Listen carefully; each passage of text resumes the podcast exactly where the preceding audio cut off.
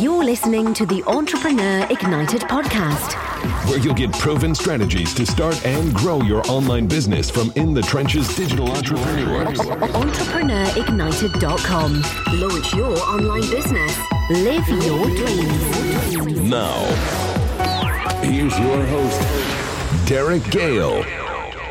Welcome to the Entrepreneur Ignited podcast, a podcast designed to skip the hype, skip the BS, and just bring you real actionable tips and strategies to help you grow your business on the internet. This is your host, Derek Gehl, and today we're going to be diving deep into a topic I've been spending a lot of time on lately because it's something I'm personally interested in, and that is email deliverability. And, and you know what, guys? I don't think enough digital entrepreneurs are thinking about it these days. You know, the fact is, I see people signing up with the, you know, the big e- uh, email service providers, email marketing services that advertise, you know, we've got excellent deliverability. And so entrepreneurs are making this assumption that by using this platform, they don't have to worry about deliverability. They can just write an email, send it, lands in the inbox. But it is so much more complex than that. And the fact is is email is such a critical part of any digital business. If it's not, it probably should be for yours. And so look, we're building these databases of, of subscribers and customers that we're trying to market to. But if our emails are never getting to them, well, what's the point? So, to help us on our quest for the inbox, our guest today I guess you could say he lives and breathes email deliverability. He's the lead postmaster and deliverability expert for Ontraport, which is an, a leading email marketing uh, and just general marketing platform for digital entrepreneurs. And uh, you know, he's obsessive about all things inbox, whether that's taking advantage of Gmail's tabbed inbox, avoiding spam traps, maintaining a clean IP, or or setting up the perfect list re-engagement campaign. This guy has overseen the mailing of over eight billion emails through his career and has been uh, part of the Ontraport team since just about day one. So, without further ado, I'd like to welcome Brendan Dubbels to the show. Brendan, thanks for being here.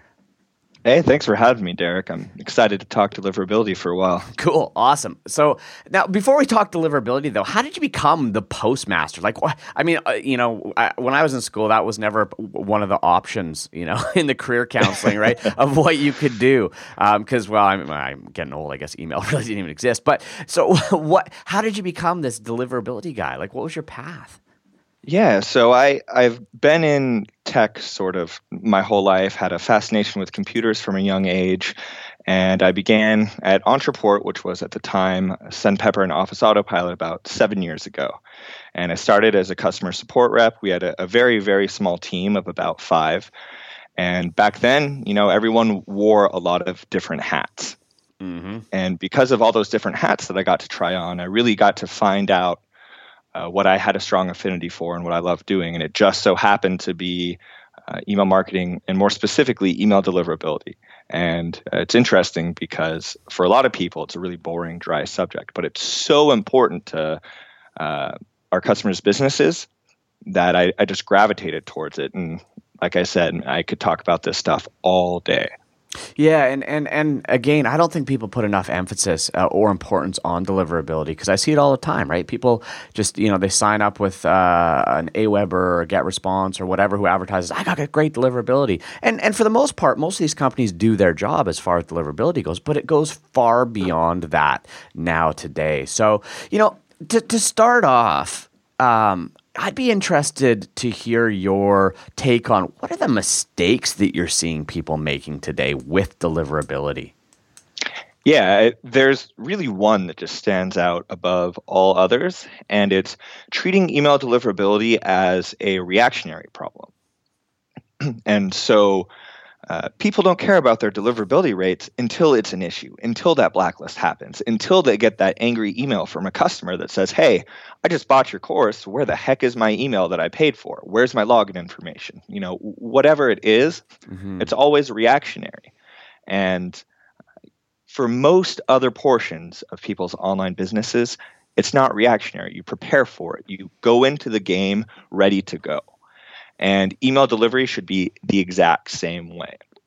And so, really, what I try to advocate for is a more well rounded approach where you start with best practices and you establish that amazing foundation from the beginning or even in the middle if you're already uh, well into a promotion um, to make sure that moving forward you don't have those trigger tasks and those trigger problems where people are freaking out down the road um, and the easiest way to prepare is just to make sure that you're sending relevant information to people who really want to hear from you. Now, some people would argue that, okay, well, just because someone's on my list, like obviously they want to hear from me. Well, that's not always the case. Someone could sign up to get a free report from you, and then maybe they forget that you're emailing them every week. Or maybe they change email addresses, or maybe they just don't like you. So they put your email into a folder and it just stays there alone and they never read it.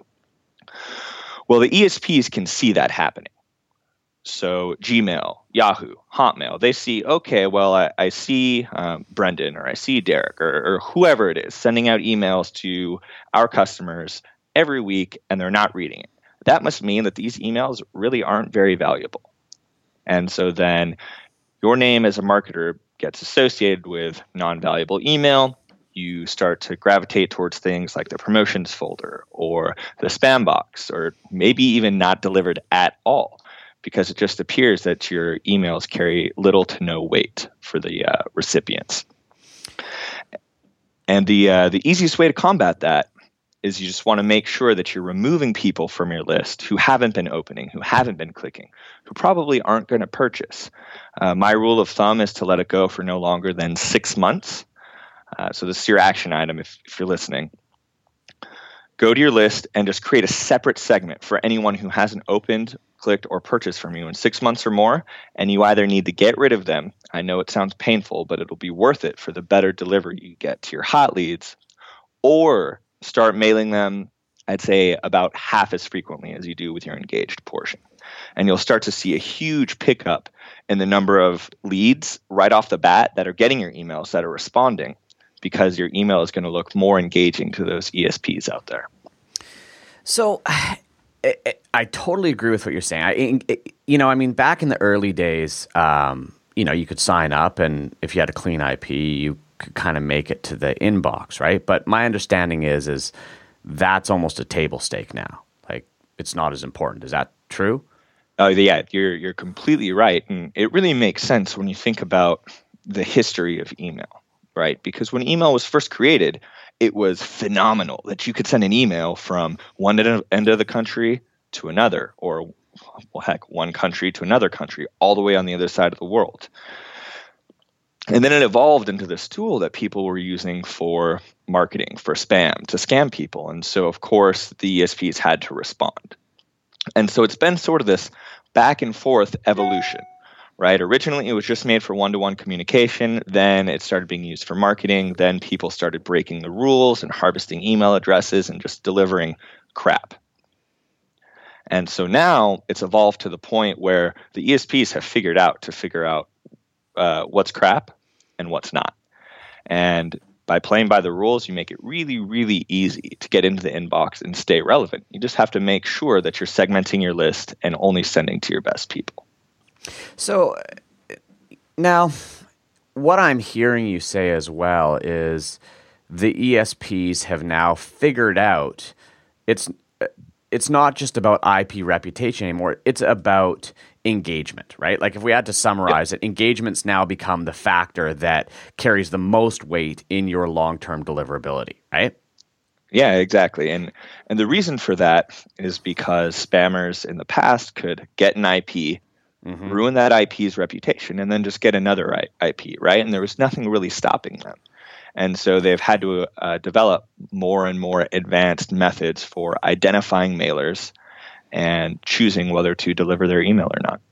Okay, so l- let's let's uh, let's walk through a, a scenario here because this is this is the question that uh, you know is, uh, lots of people that are getting started are probably wondering this. If not, they probably should be.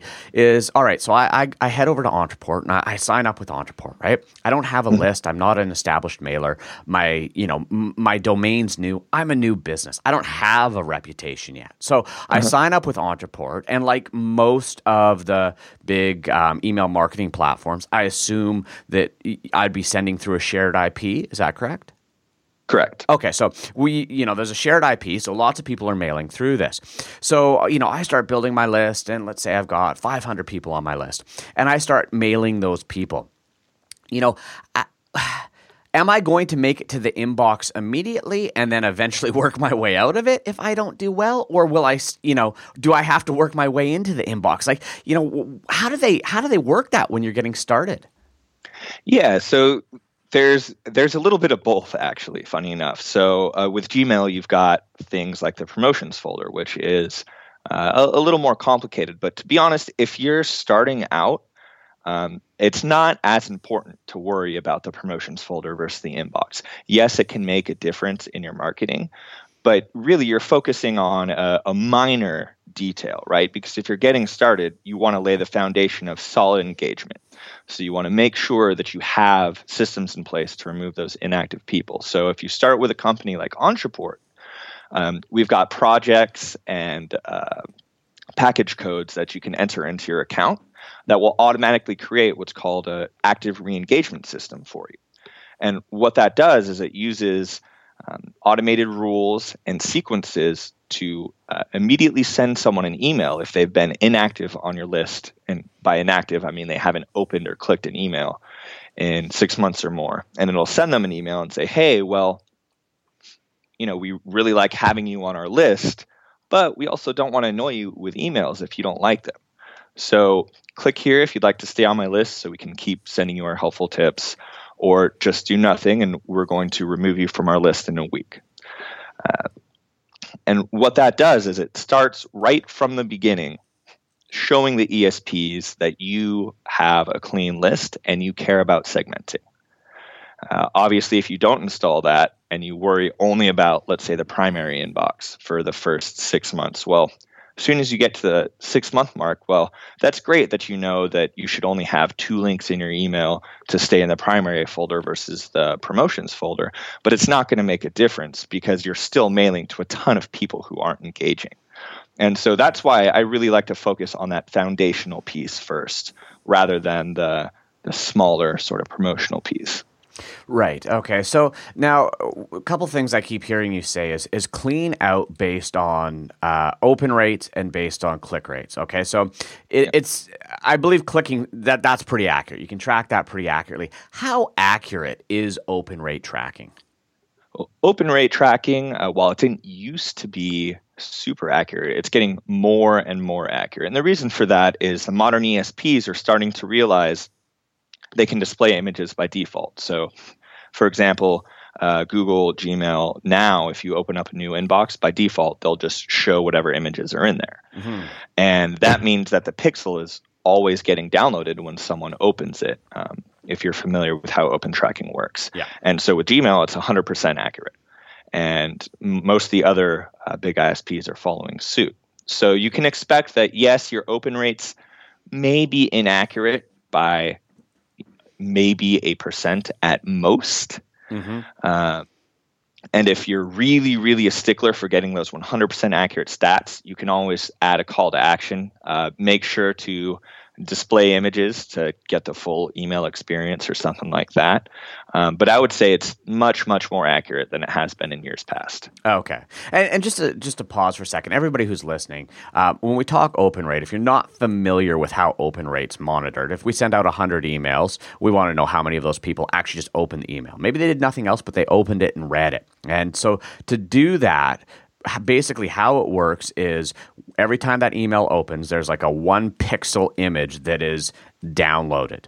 They don't see it, they don't know it's there, but it tells your email marketing platform or an Ontraport that, hey, that person opened the email so you can track it. So if you're wondering what the heck we're talking about right now, this is what we're talking about as far as figuring out how the people are opening that, that those emails. Okay, so um, now there's been a lot of talk about Gmail because it's i mean gmail's everywhere now obviously um, now a question for you you get and i love talking to people in in positions like yours because again you get this this uh, bird's eye view of well not even bird's eye you get like this detailed view of not just one campaign but mm-hmm. you know Uh, thousands of people sending email. So you you get to see it at a whole different level. Now, have you ever looked across? I don't know, you know, the whole segment of lists that you host and said, okay, here's the percentage that Gmail makes up on average. Yeah, it's funny. I, I was actually just doing that this morning. well, there we go. um, yeah, and and it's it's been interesting seeing it evolve. So we actually just recently launched a program called ONTRApages. It's a a landing page creator, and we launched that about two months ago at our yearly conference, ONTRApalooza. Was a really really great time. But what I've noticed is that our opt-ins for ONTRApages and our signups have been just a little bit over 50% from Gmail. Whereas if you rewind, even just two years ago, our list was only about 27% Gmail at most. Mm-hmm. And so Gmail is really taking over uh, in a big, big way. And if they continue to grow the way they are, um, I think all of us may have a Google Apps or a Gmail account at some point. Well, and, and you know that's funny too because you're saying um, that percentage is that people that have an at gmail.com address. Yeah, that's just at gmail.com. Yeah. That doesn't even include Google Apps. That, that's it. Yeah. So, I mean, like all my email, I don't, you know, I have a Gmail account, but my at Derek Gehl, my at Entrepreneur Ignited, those are all on Google anyway, right? So, yep. you know, if you factored those in, it would be an even bigger percentage. So, um, all right. So now let's talk about uh, Gmail's algorithm because you know a while ago they they shook everything up by launching the tabs, and there's the I don't want to call it the dreaded, but nobody wants to be in the promotions tab, right? I mean, the, the, the disliked promotions tab, maybe. Yeah, yeah, yeah. I mean, it's because it, you just. I, I mean, I, I, even forget it's there in my Gmail account sometimes, and I don't go look at it, right? Um, and yep. and again, if something's put in the promotions tab, you're telling people when they go in there, somebody's trying to sell you something, so they're going to have this this barrier put up that you're going to have to tear down. So how is how do you get around this? Like, what do you have you reverse engineered the Gmail algorithm? Can you just tell us what to do? yeah, definitely. So I, have done quite a bit of testing on this, and and in my experience so far, it's actually much more simple than I thought it would be. Okay. So one of the things they look for is the number of links. So, uh, for example, just two weeks ago, we were setting up uh, a welcome campaign for ONTRApages, and of course, before we turn it live. We do some testing. And in the email, we actually had four links. And it kept hitting my promotions folder every time, no matter how I tested it, no matter what words I took out. It didn't make a difference. We were hitting promotions, and that's just where we were going to live. The next thing I tested, rather than changing the verbiage, was changing the number of links. And so right off the bat, I removed one link. Sent it again, hit promotions again. So I removed one more, and voila. Uh, we were hitting the primary box over and over. It didn't matter whether it was Google Apps, Gmail, whether it was a brand new account or an account that had been around for years. We were in the primary tab. And so it, it appears to me that uh, one of the main factors is the number of links. Uh, I've also noticed a correlation between the amount of uh, images in your email to text. So that was another thing we tested. Uh, usually you want to have about 80% text, 20% images.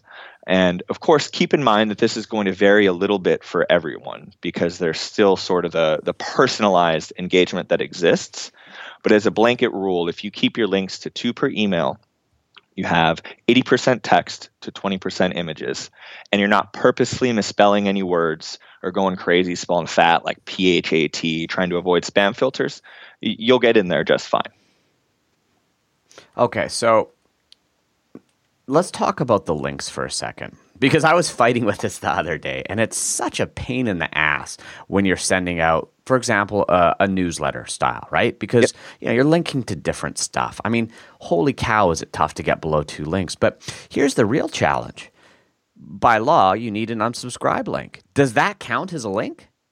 I I actually just included that in my uh, in my count because I oh. assume anyone sending a newsletter or anything like that is going to have that.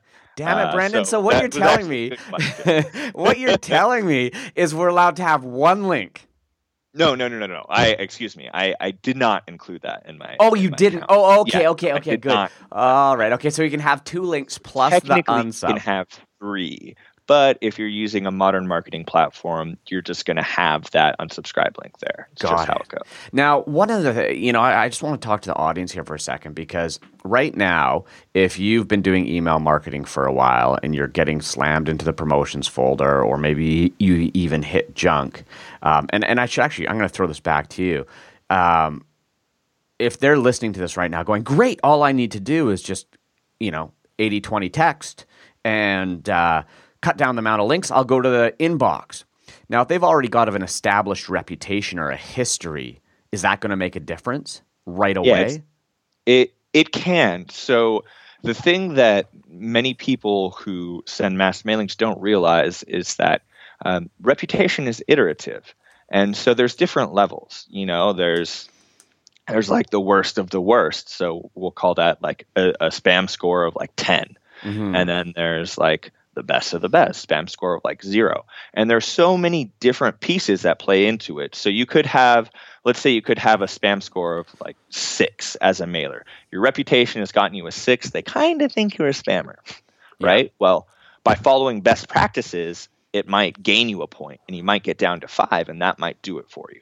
And so it really depends on the individual mailing program. My advice is just always follow best practices uh, and it won't be an issue. But for those who already have that negative reputation, now is the time to establish that solid foundation I was talking about with engagement. If you do one thing after this call, go into your list, segment out those people who haven't opened, clicked, or purchased from you um, in the past six months or longer, and just get rid of them. And I promise you, it'll take a couple weeks for there to be an impact, but you will start to see a change in the way that the newest prospects open and interact with your business.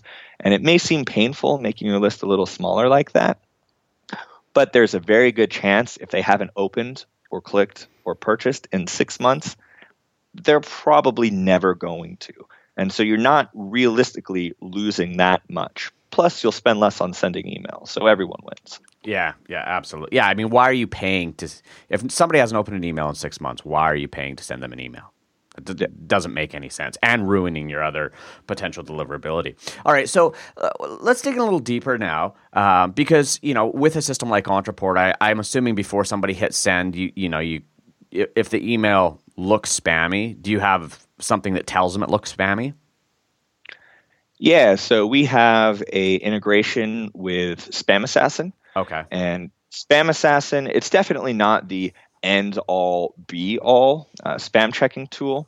Of course, it's great. It's a really good guideline. But one thing to remember is that each of the ESPs have their own private filters.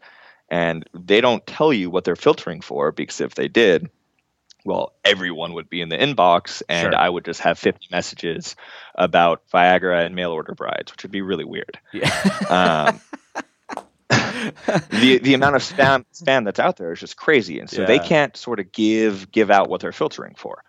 yeah. Um, Okay. And so we use Spam Assassin. It's the largest um, largest open source spam filtering tool available. So businesses that host their email, maybe through GoDaddy or through Bluehost, or they've got their own server, uh, they can install it for free on uh, their email servers, and it will scan incoming messages. It's primarily just a um, content checker. However, you can get reputation checkers installed.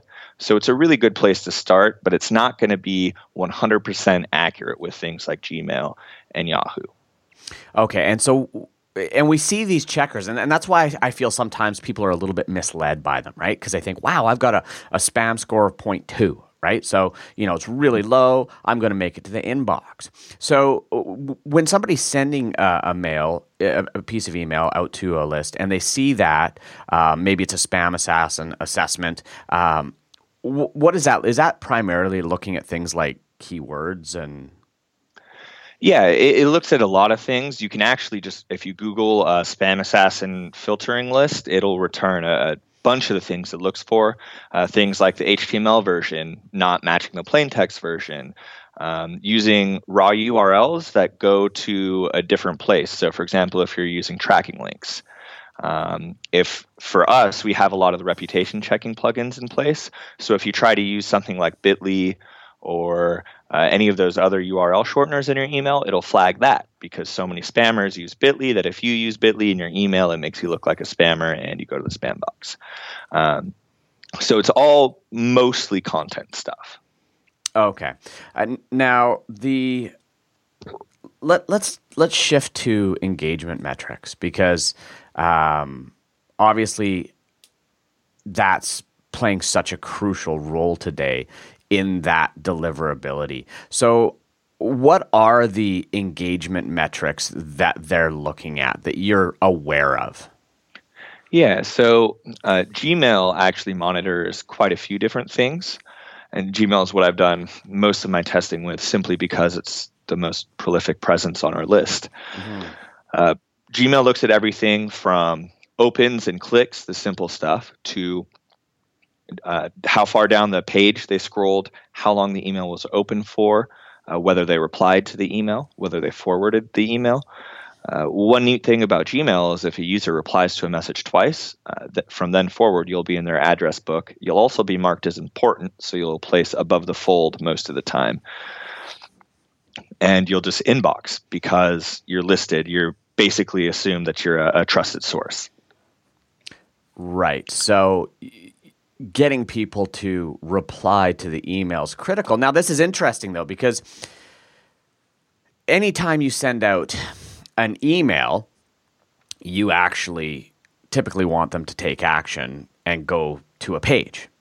Very rarely would you ever say, "Hey, reply." Now, you know, it was interesting because I was I was you know, I've, I've had my head in this deliverability thing for a little while now. So the other week, something I did is I sent out an email and said, Hey, you know, what's your number one challenge? Real easy. I'm just surveying a few people. Just click reply and email it to me.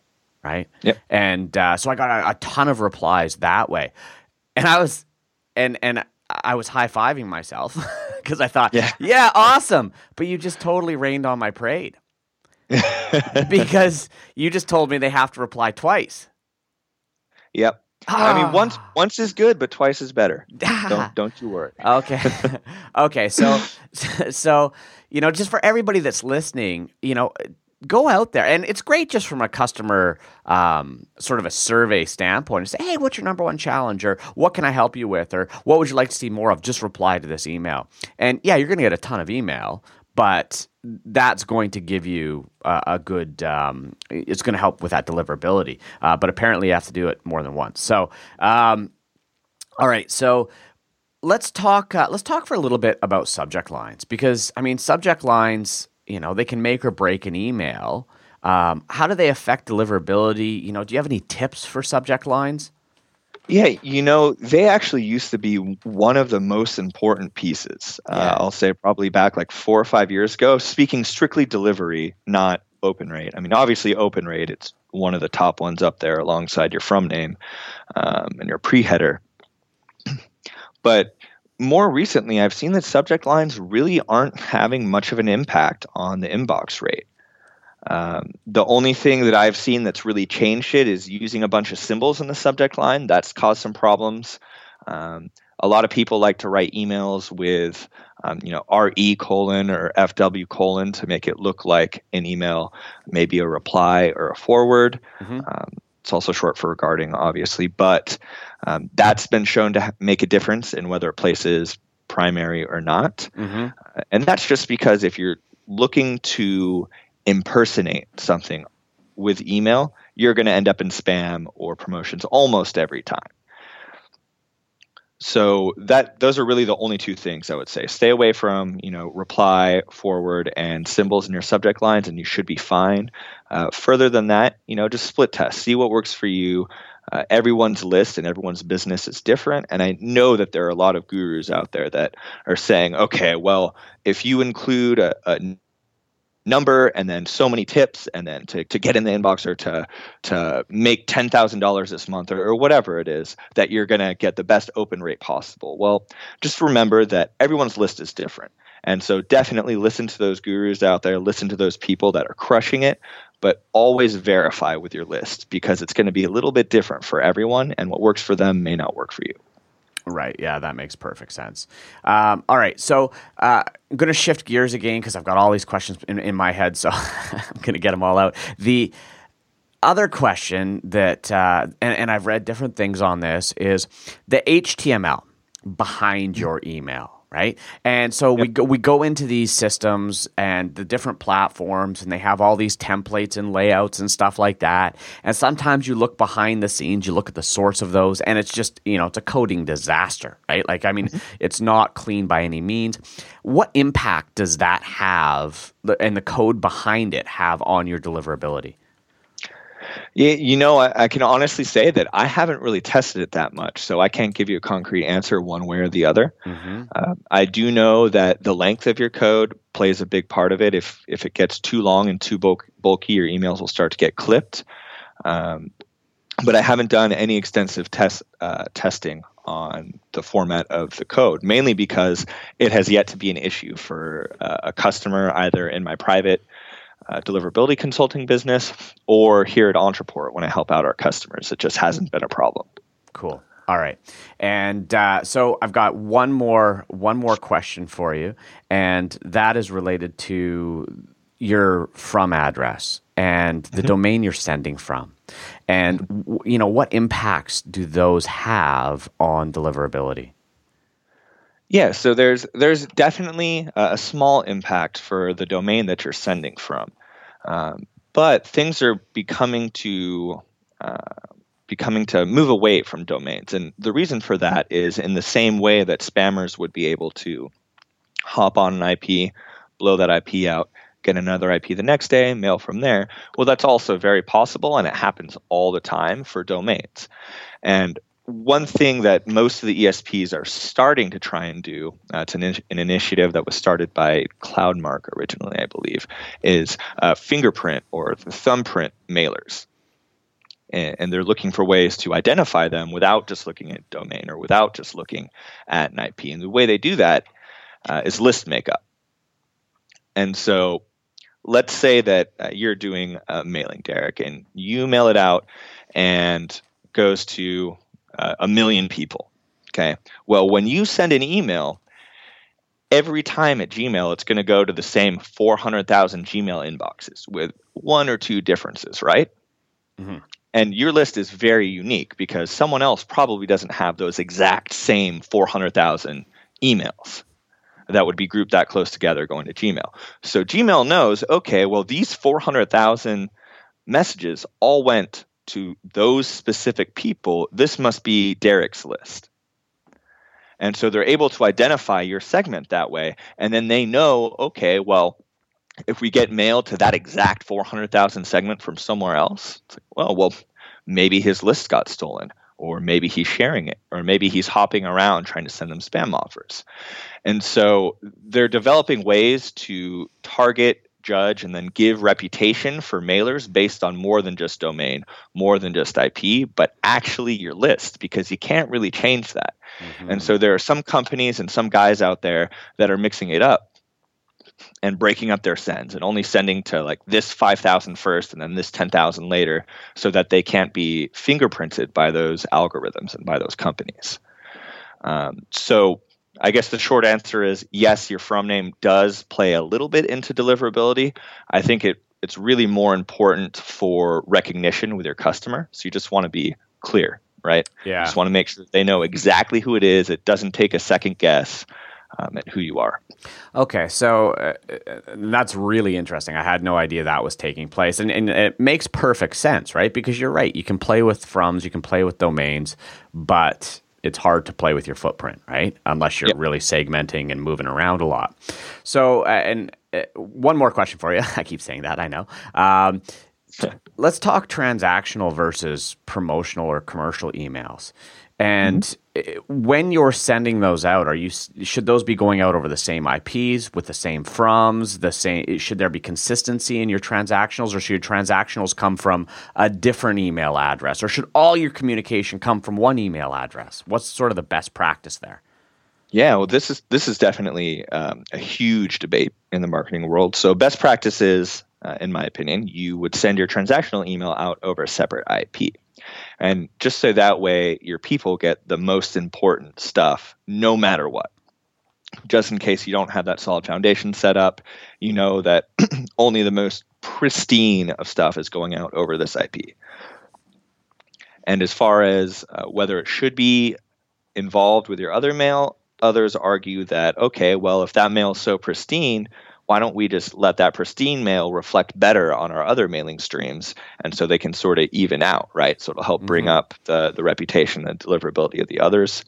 Um, I, I, think really the way things are headed is it's not going to make too much of a difference here uh, in the next three to five years. Yeah. But for the time being definitely use different ips uh, use different from names just so that way you can start to establish a little bit of a different reputation for your transactional stuff versus your marketing stuff. But again, uh, all of that is moving towards just sort of one lump reputation that has nothing to do with the domain or the IP. And that's especially true if we ever get to uh, IPv6. IP reputation is just going to completely go out the window. Uh, okay. so, um, I've got two questions on that. And first of all, was how does IPv6 affect our? it's a whole new can of worms. Yeah. um, so it's going to have a major effect because we're going to go from uh, the amount of IPs that are currently available based on the limits of the, the numerical structure we have to uh, almost innumerable, basically, right? Mm-hmm. So we're going to have innumerable IPs which means IPs will be less expensive, easier to come by, and it'll be much easier for people to hop around. And so IP reputation essentially is just going to be null and void. It's not really going to make a difference. Ah, interesting. And there's going to be so many more options. You know, I haven't paid attention. To, I've heard of it. I haven't paid attention to it. Is there a plan to roll it out, or is it still in development? Do you know what that looks like?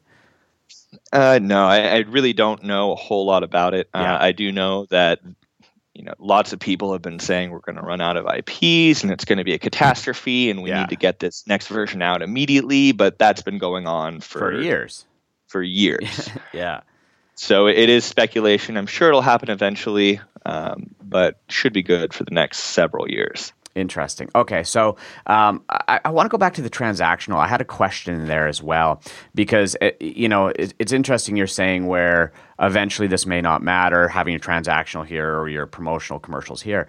So now there's there's been this big shift of what are effectively transactional mailers, SendGrids, Mandrills, stuff like that, and people are starting to utilize those to send out their email and you know even to the point of connecting their email marketing platforms whether it be a, you know an infusionsoft or an Ontraport to send through these other i guess transactional mailers. Does mm-hmm. do you see a benefit in that that will make a difference? Yeah for for the time being definitely if it's strictly transactional mail um, just because then your mail is only going out with invoices and product delivery. And so you know that all of the mail that it's sort of lumped in with is only of like the best, most pristine quality. Um, that being said, like a, right now, right now it's perfect. But mm-hmm. again, a couple years from now, it's really not going to make a difference because I think we're moving away from that type of uh, that type of reputation tracking. Yeah, well, and here's what I don't understand, right? So you've got the SendGrids, the Mandrills, the, these mm-hmm. different mm-hmm. platforms that are effectively um, advertised as transactional mailers, so they get very high deliverability. But now mm-hmm. everybody's plugging marketing systems into them and blasting through their promotional or commercial emails.